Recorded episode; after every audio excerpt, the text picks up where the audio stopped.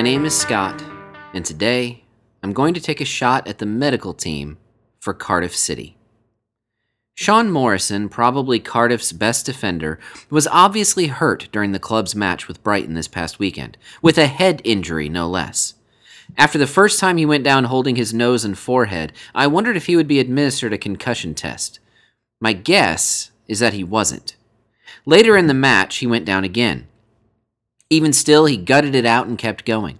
After a third stoppage of play for Morrison, he was making his way out.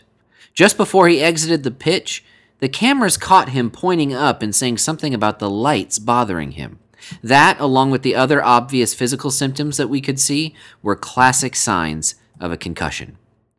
Currently, the Premier League requires club doctors and not the coaching staff to determine whether or not a player can return to the pitch after suffering a head injury. Putting this in the hands of the club doctor is supposed to help ensure that player safety takes preeminence.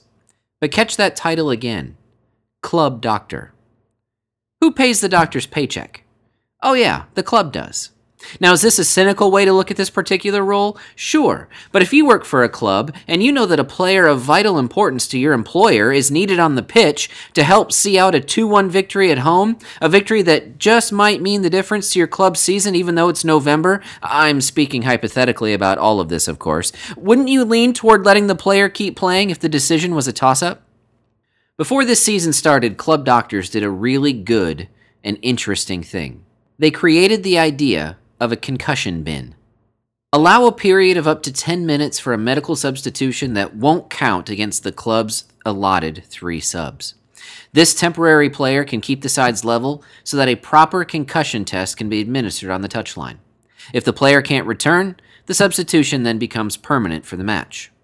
This is a great idea, but the cynical side of me also thinks that it betrays the tension that club doctors face when it comes to head injuries, this past weekend, in my opinion, Cardiff's failed.